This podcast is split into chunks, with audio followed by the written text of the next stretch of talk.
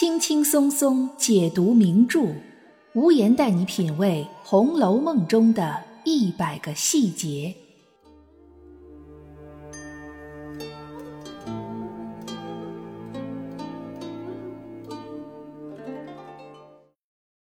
品读细节之美，发现别样红楼。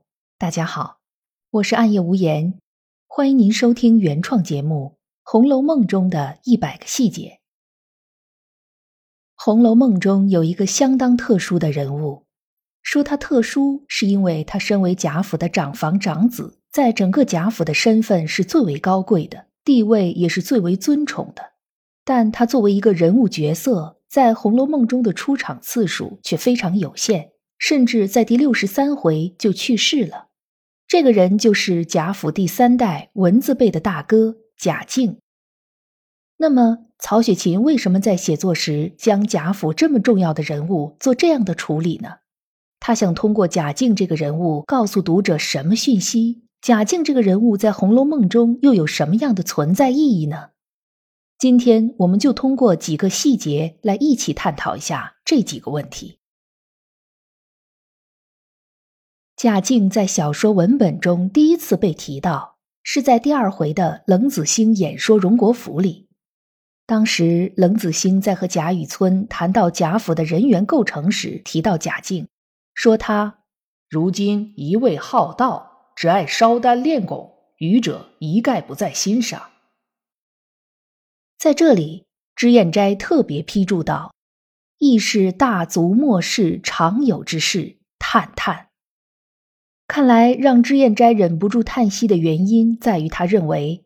沉迷于烧丹炼汞这样的事，是一个大家族走向衰败、走到了末世的时候经常会发生的事。这实在是一个很耐人寻味的结论。我们从这一句批注中可以解读出几个曹雪芹想要传达给读者的讯息。第一，非常明显，曹雪芹以及脂砚斋两个人对烧丹炼汞这件事是持反对态度的。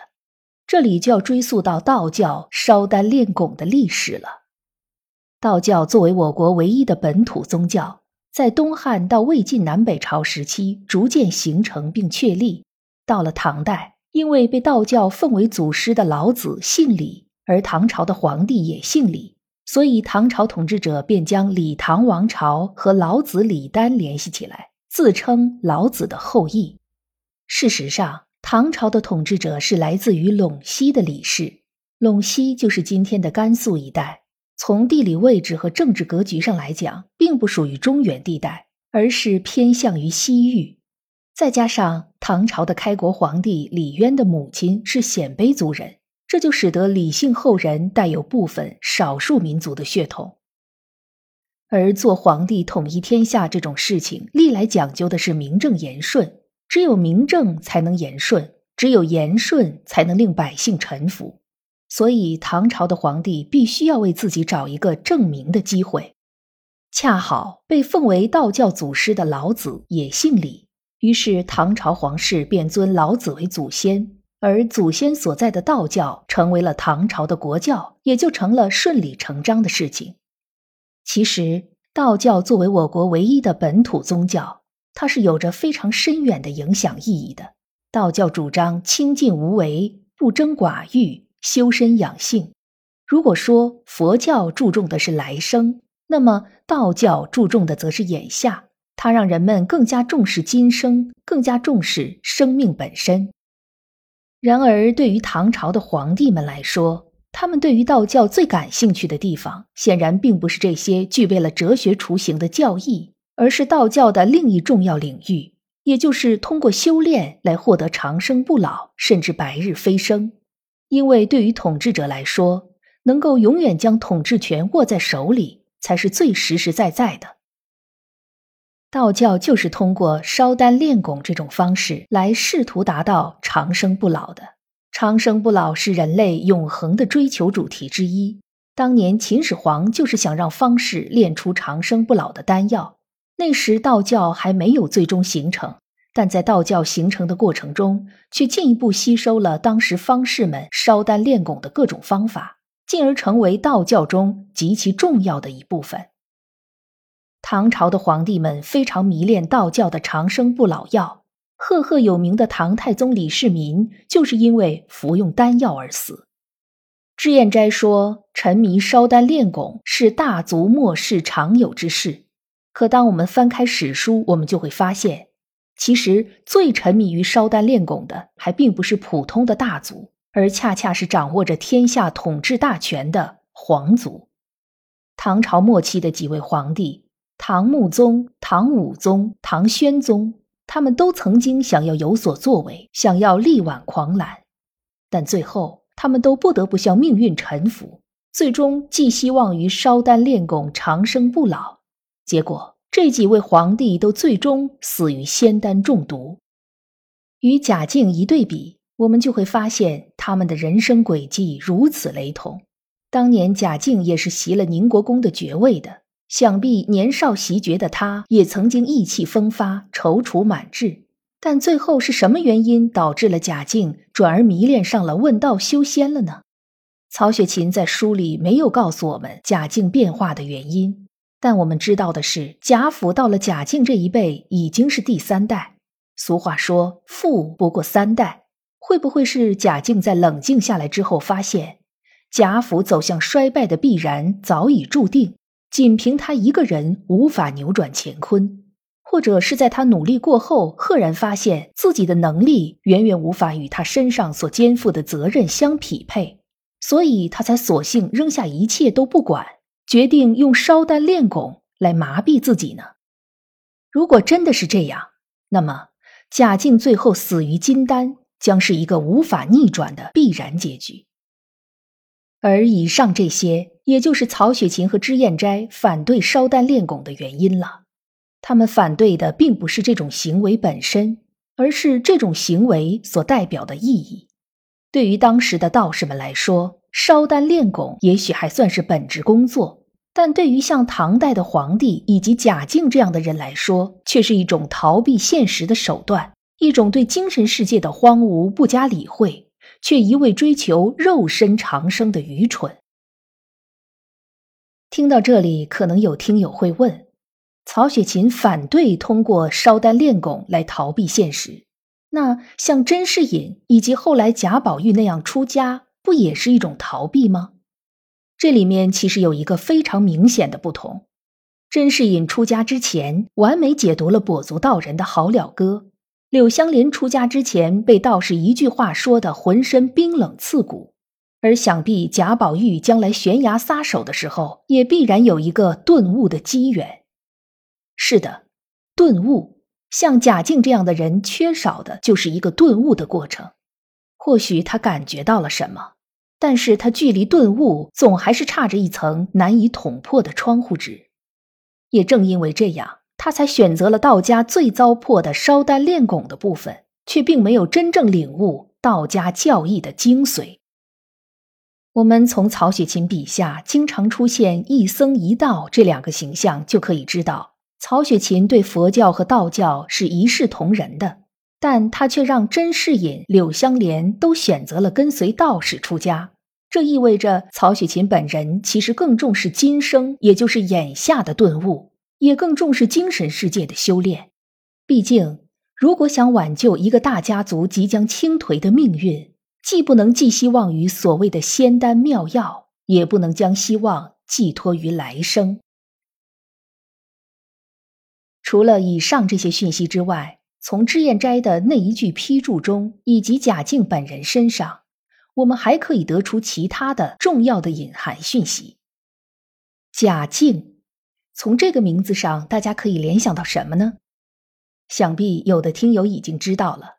贾敬这个名字很像明朝一位皇帝的年号，那就是明朝的第十二位皇帝朱厚熜，史称嘉靖帝。非常之巧合的是，嘉靖帝就是历史上最有名的一位沉迷道教、迷信方士、烧丹炼汞、追求长生不老的皇帝。而这位嘉靖帝的人生轨迹和贾敬也十分相似。他刚刚继位为帝的时候，还是曾经励精图治过的，但后来他就迷恋上了寻仙问道。贾敬是为了炼丹，连贾府都不住了。书里说他又不肯回原籍来，只在都中城外和道士们胡缠。而嘉靖帝则是连紫禁城都不住了，而是移居西苑，一心修道。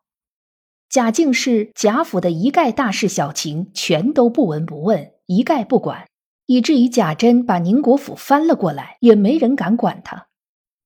而嘉靖帝则是长达二十年对朝政不闻不问，一概不管，这就使得首辅严嵩独揽大权，吞没军饷，吏治败坏，边事松弛，内忧外患。